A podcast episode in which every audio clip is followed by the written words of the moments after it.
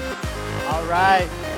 Well, welcome uh, again to H2O. It is great to have you here. My name is Brian Wiles. I'm one of the pastors here. If I haven't got a chance to meet you, uh, we are really excited. I want to give a welcome to H2O Akron, who's joining us via video. It's great to have you here as well. And we are excited to uh, jump into a message today that I think really shares a lot about the heart of our church and who we are. And so, as we're jumping into this message today, I wanted to start off by sharing a story with you uh, of a guy by the name of Larry Walters.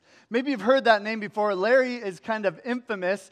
Uh, he had this experience that actually went kind of viral, it went public, but I think his experience it teaches us a little bit about life. If you've heard the story before, you know that Larry uh, lived in California a number of years ago. He was just this typical good old boy type of guy that uh, was a little bit ornery, had some friends uh, that would egg him on to do things that weren't always wise uh, at certain times. And so he was sitting around bored one day and he decided to go down to this Army Navy surplus store in his neighborhood just for something to do.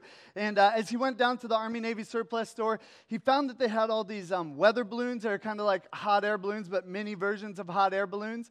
And so he decided he was going to buy 75 of these balloons. And him and his friends had this conversation that just for fun of it, just to be kind of ornery, he would attach a lawn chair to these 70 balloons and he was going to hover up above his neighborhood neighborhood, take some pictures of the neighborhood. This is back before cell phones and everything, and just to be kind of fun and, uh, and to do something kind of silly. So, him and his friends got together. Uh, Larry straps his lawn chair to these 70 different balloons. They tie it down to the back of his pickup truck so that it didn't get away before he wanted it to. And uh, he thought, I need something to do while I'm hovering around uh, my neighborhood. So, he got a six pack of beer. Uh, he got, uh, this true story, he got a BB gun because he was going to shoot the, the balloons to, to try to keep his altitude to the right level. And uh, he took some glasses and he jumped uh, into this chair.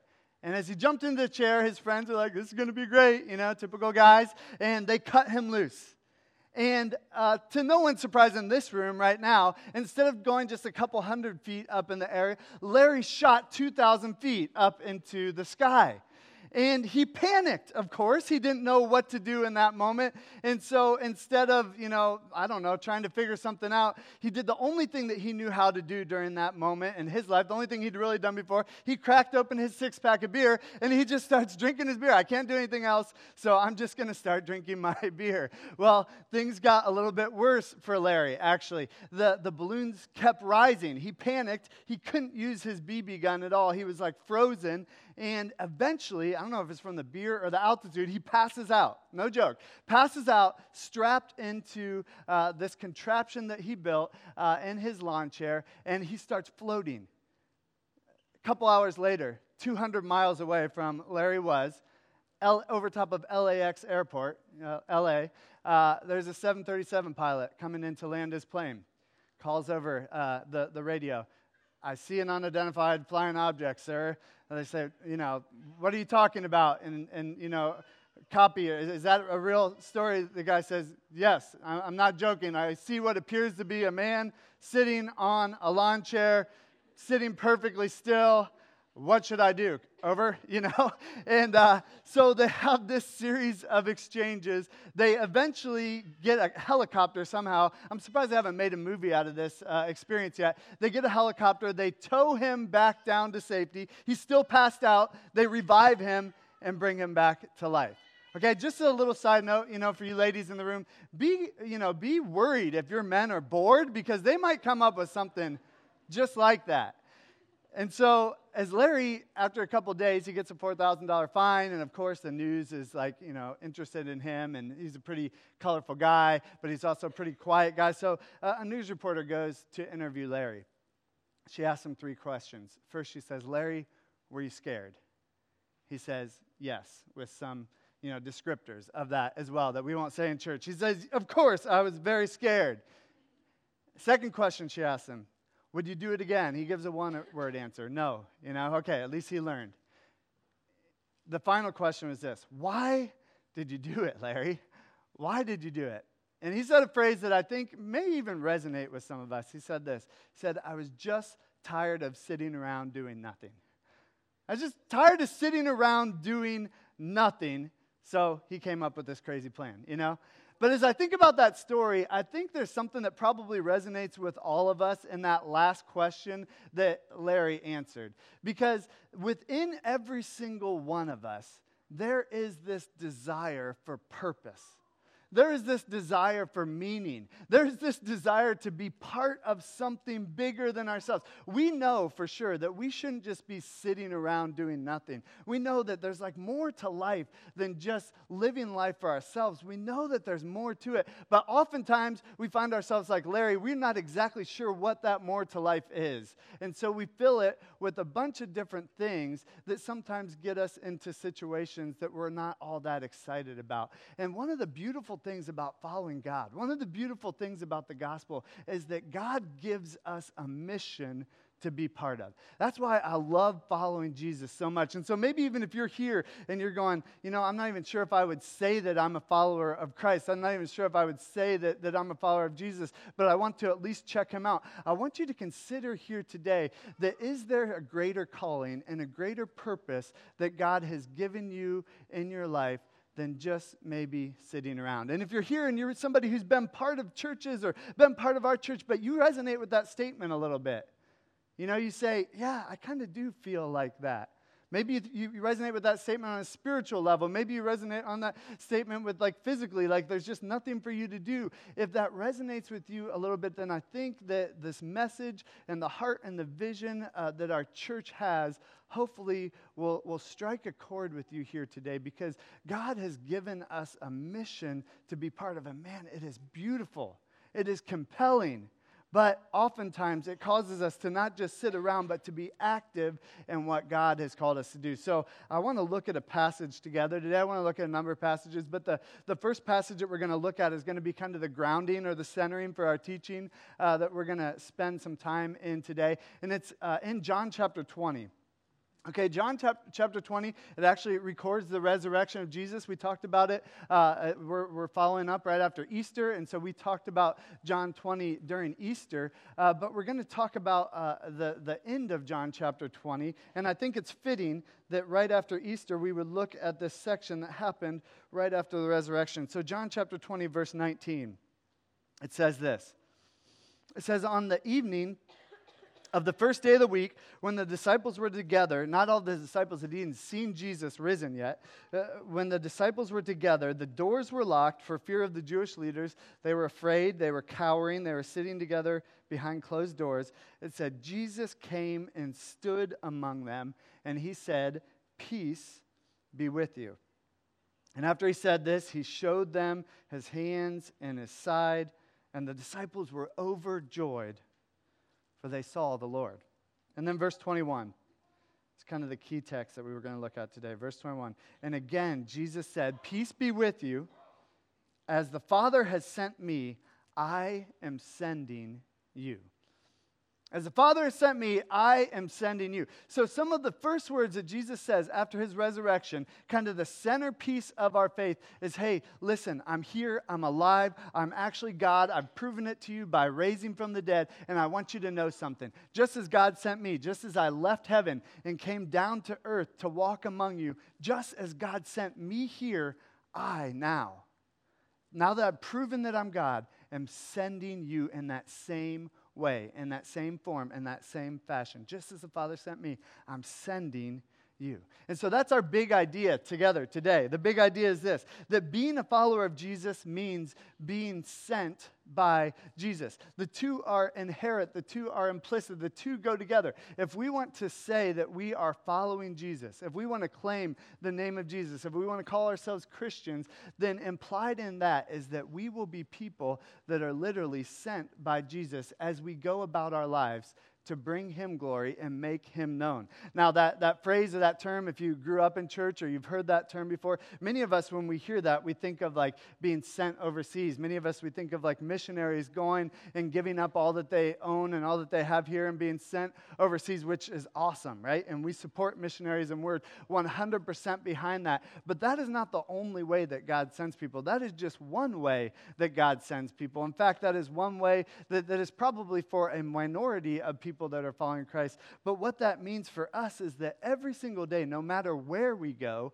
as we go, God is sending us to be on mission to take his love, to take his grace, to make, take the, the message of the gospel to the places that he has us right now.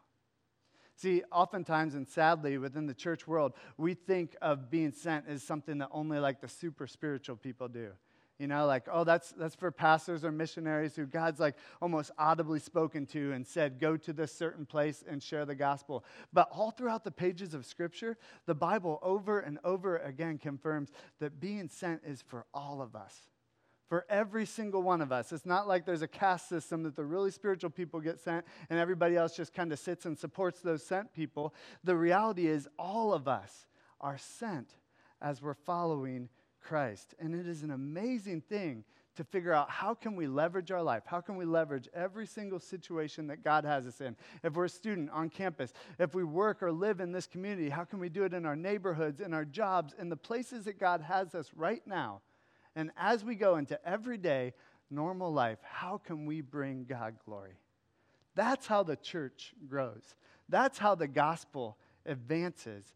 And Jesus shows us the model for that. And so today I want to just talk about three ways that this looks like, three ways that this plays, uh, plays out, three things that it means for us to be sent as individuals, every single one of us, as we're seeking to follow Jesus. And so the first one is this. The first point in your handout, you can pull it up on your handouts. We have it on our H2O app as well.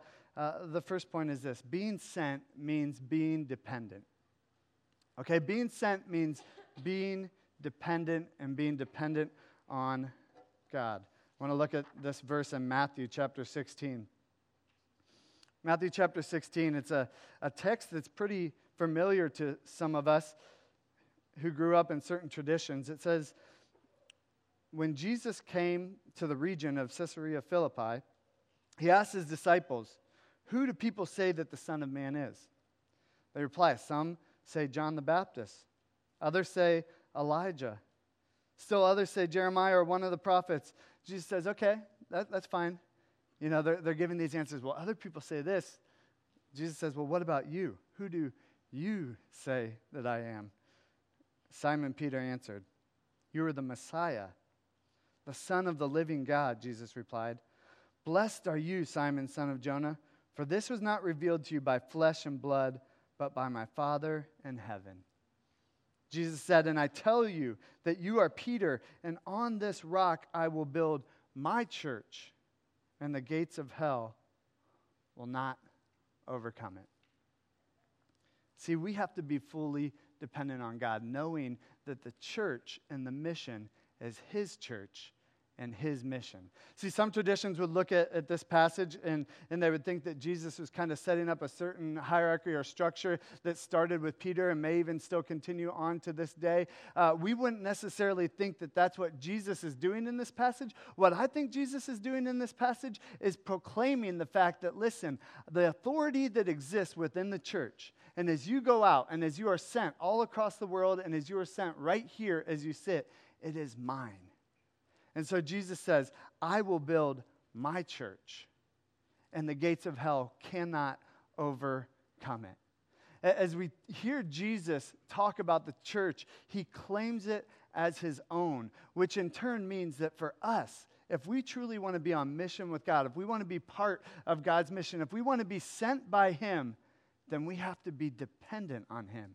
Because everything that we do when we're on mission for God, it's not about us, but it's about him and his claim to rightful ownership. And I don't know about you, but for, for me, that's actually a pretty freeing thought. You know, so many times when we think about telling other people about what God's done in our life, or telling people about the gospel, or telling people about Jesus, we put a lot of pressure on ourselves, don't we? Many of us, in fact, probably just don't even do it at all because we're afraid that we'll mess it up or we're afraid that we'll say something wrong. We're afraid that we'll push people away from God. But as Jesus is sitting here and telling us, listen, it's my mission, it's my church, that releases us from this burden that so many of us have that we're afraid that we're going to do something wrong and says, man, it's God's work already anyway. All I have to do is come alongside Him. God is drawing people to Himself everywhere as we go about our, our, lives. And all we simply have to do is try to help uncover who those people are and share about what God has done for us. See, dependence on God is essential for us if we truly want to be sent by Him. I have to be honest with you. We like to always try to model authenticity here at H2O because it's, it's one of our, our values. It's something that's important to us. And, and if I'm just really honest with you, this idea of being dependent on God is one of my biggest weaknesses as a pastor. And, it's one of my biggest weaknesses because I'm the type of person who, who can honestly be pretty self reliant at times. You know, sometimes I think that, that I have things figured out. Sometimes I think that, that I have the plan already, uh, already worked out in my mind. And yet I oftentimes forget that I need to just every time come back to God and say, God, I want to be dependent on you for the decisions that I make as I lead this church, for my family, for my kids, for my job, and everything I do. God, I want to be dependent on you. And some people say, well, you know, be, being self, self-reliant, you know, uh, that's not that big of an issue. That's not that big of a problem. It really can be. Because there's, there's pride at the root of that that says, deep down, God, I got this covered. God, I think I got it figured out. I don't necessarily need you. And so, if you're somebody like me that can relate to that, I want to encourage you to, to do what I oftentimes do. Pray, God, would you remind me of how deeply I need you? How would I never take things into my own hands, into my own control, but submit my life daily to you? Say, God, I don't want to be dependent on you. I want you to be the one that directs my steps and makes my plan. It's your mission, God, not mine. It's yours. So if we want to be sent by God, we need to be dependent on Him. The second thing is this we need to be humble. If we want to be sent, being sent, it means being humble. Now, God uses a lot of different forms and fashions to humble us. Those of you who are parents, you know, oftentimes God uses kids to humble you. Those of you who are married, you know, oftentimes God uses your spouse to humble you. Those of you who aren't, you know, He'll use your roommates or other family members to humble you. I, I had this experience happen just a month ago or so. I talk about my kids all the time. My youngest, Isaac, he's six. And uh, Isaac's probably like the most in touch spiritually, emotionally out of all of our kids. It's kind of, if you know him, he's, he's just something else. And so uh, we, were, we were sitting there talking one night, and he, somehow a six year old asked these deep questions. We're sitting there talking. He looks at me, he's looking at me really closely in the face. Dad, do you like the way that God made you? I say, oh, that's a, wow, you're six. Whew. Yeah, I do, Isaac. I do like the way God made me. Why? Okay, I'm trying to model healthy self confidence, self image. Well, I like the way God made me because I like my personality. I like the way that I look. I just feel like God made me the way He wanted to make me. And so I like that. He says, okay. So, what about you, buddy? What about you? Do, you? do you like the way that God made you? He said, yeah, I do. That's good. Why do you like the way that God made you? Because I still have all my hair. okay. I see how it's going to be. Genetics is coming for you too, buddy. All right? You're not that great. I think he's doing a humble brag. God uses different experiences to humble us throughout our lives. But I want to look at this verse, 1 Peter chapter 5, verse 6 and 7. Humble yourselves, therefore, under God's mighty hand. Don't wait for God to humble you, right? Because that can be a scary place to be. But we can actually humble ourselves when we put ourselves under God's authority. Humble yourselves, therefore, under God's mighty hand that he may lift you up in due time. Cast all your anxiety on him because he cares for you. And as we think about this reality of being sent, I think one of the most attractive things to people outside the church world is to see somebody who's following Jesus and they're not arrogant and they're not proud and they're not mean, but they're humble and loving and compassionate. Doesn't that speak to people? Doesn't that draw people towards Christ? Even think about the life that Jesus lived, right? I mean, we, we talk about his life all the time, and he was so powerful, and he could have done so many things. But look at the life that Jesus lived. He lived it so humbly. As he went about ministering to people, he cared about the people that nobody else cared about. He engaged with people that nobody else cared about. And not only that, think about the size of the crowds that followed him. Jesus could have done miracle after miracle and just kept growing his crowd more and more. But oftentimes, as Jesus' crowds were growing because he was doing miracles, then he would say something to weed people out because he wasn't just interested in gathering a bunch of fans, he wanted people that were truly following him. See, Jesus' crowds, they could have been massive, but they weren't. But he grew a massive movement because he actually cared about people. He cared about people. And as we think about being sent out, how can we be humble in our everyday lives? And when we do, we walk in the footsteps of our Savior, and that draws people to Him. I think about our church. We say this phrase a lot, but I think it's so true that, that our success is not measured by our seating, capacity, but it's measured by our sending capacity. That we want to, to build a movement that's based on the gospel of Jesus, where things continue to grow and we're able to send people as they stay here and as they go out to take the message of the gospel anywhere and everywhere that they go. And so sending means being humble. And the final thing is this. Final thing is this sending means being bold. So we have to be dependent, we have to be humble, but we also have to be bold. Man, we live in a culture that's so gripped by fear so many times, don't we? But not so with us as we're seeking to follow God. John 14, check out this passage. This is another profound passage that Jesus says that many of us are wrestling with. John 14, it says, Believe me when I say that I am in the Father and the Father is in me, or at least believe on the evidence of the works myself. Jesus saying, Look at all that I've done. If you don't believe my words, look at my actions.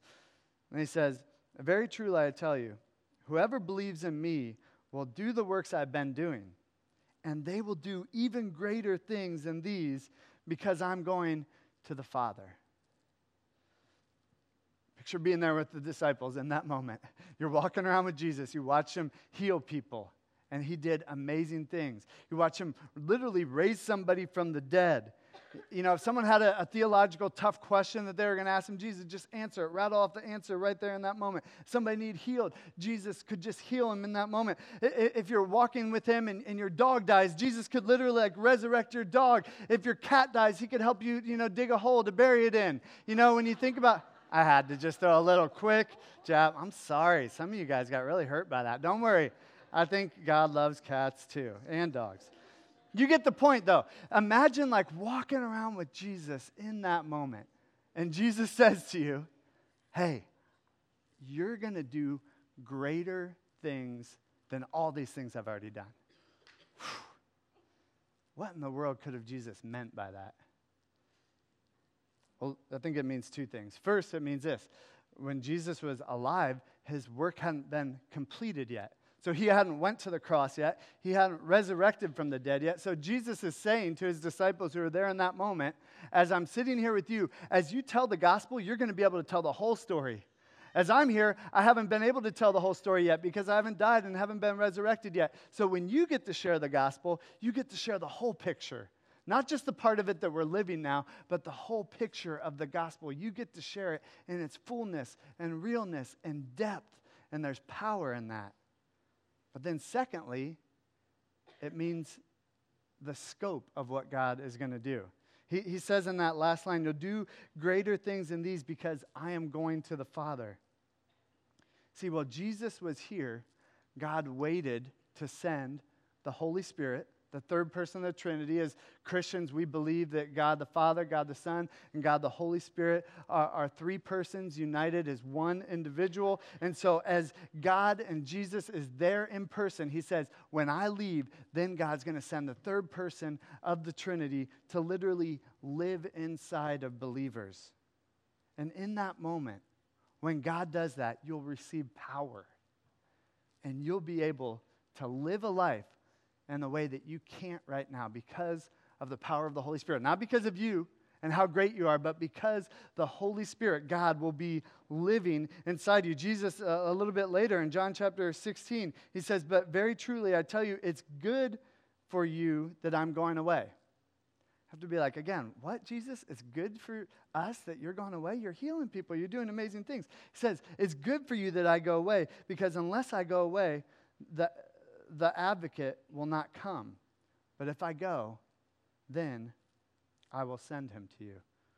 The advocate, meaning the third person of the Holy Spirit. And so, as Jesus ascends into heaven, shortly after that, God sends his Holy Spirit to come and indwell believers. And now we have a power that those who, came before him didn't have. The, those of us who call on the name of Jesus and are actually living for Him, we are indwelled by the Holy Spirit, and that gives us boldness to do things that we can't do on our own strength. In our sin nature, we can't love people, we can't sacrificially love people. In, in our sin nature, we can't speak of who God truly is unless we're empowered by the Spirit, but we are empowered by Him. So, what's the implications uh, of this mean? It means that every single one of us has a part in God's mission. Every single one of us. You know, it, it, it's almost sad sometimes because oftentimes we build churches around a couple really talented individuals. Luckily, that doesn't happen here, okay? Because there's not a bunch of really talented individuals, you know? But it's sad when you think about that, that, that, oftentimes we build churches around a couple really talented individuals, but that wasn't Jesus' plan. That wasn't Jesus' plan at all. Jesus' plan was that every single one of us would be sent by him to share about the love and grace of God, that we would all own that mission. Think about this in Luke chapter 7. I want to close up with this. In Luke chapter 7, Jesus again makes a, a statement to the people that he's with. He says, The least of these in my kingdom will be greater than John the Baptist. John the Baptist, a prophet that predicted Jesus to come. You know, mathematically speaking, there has to be a, a, least gifted, a least talented person in every room, right? And so Jesus is sitting there talking to that room, and he says, The least of you, he didn't point anybody out, but the least of you, you will do greater things than John the Baptist. And as you hear that and you think about that, I don't know where you stand. Many of us, we, we lack confidence to, to share about God, to, to do things for Him, to serve Him, to point other people towards Him. Jesus is talking to you.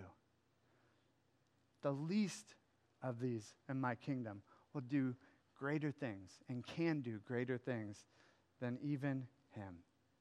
You know, at H2O, we're about inviting people to find and follow Jesus together. And it's so important for us that every single person here knows that you have a part in the mission that God has called us to.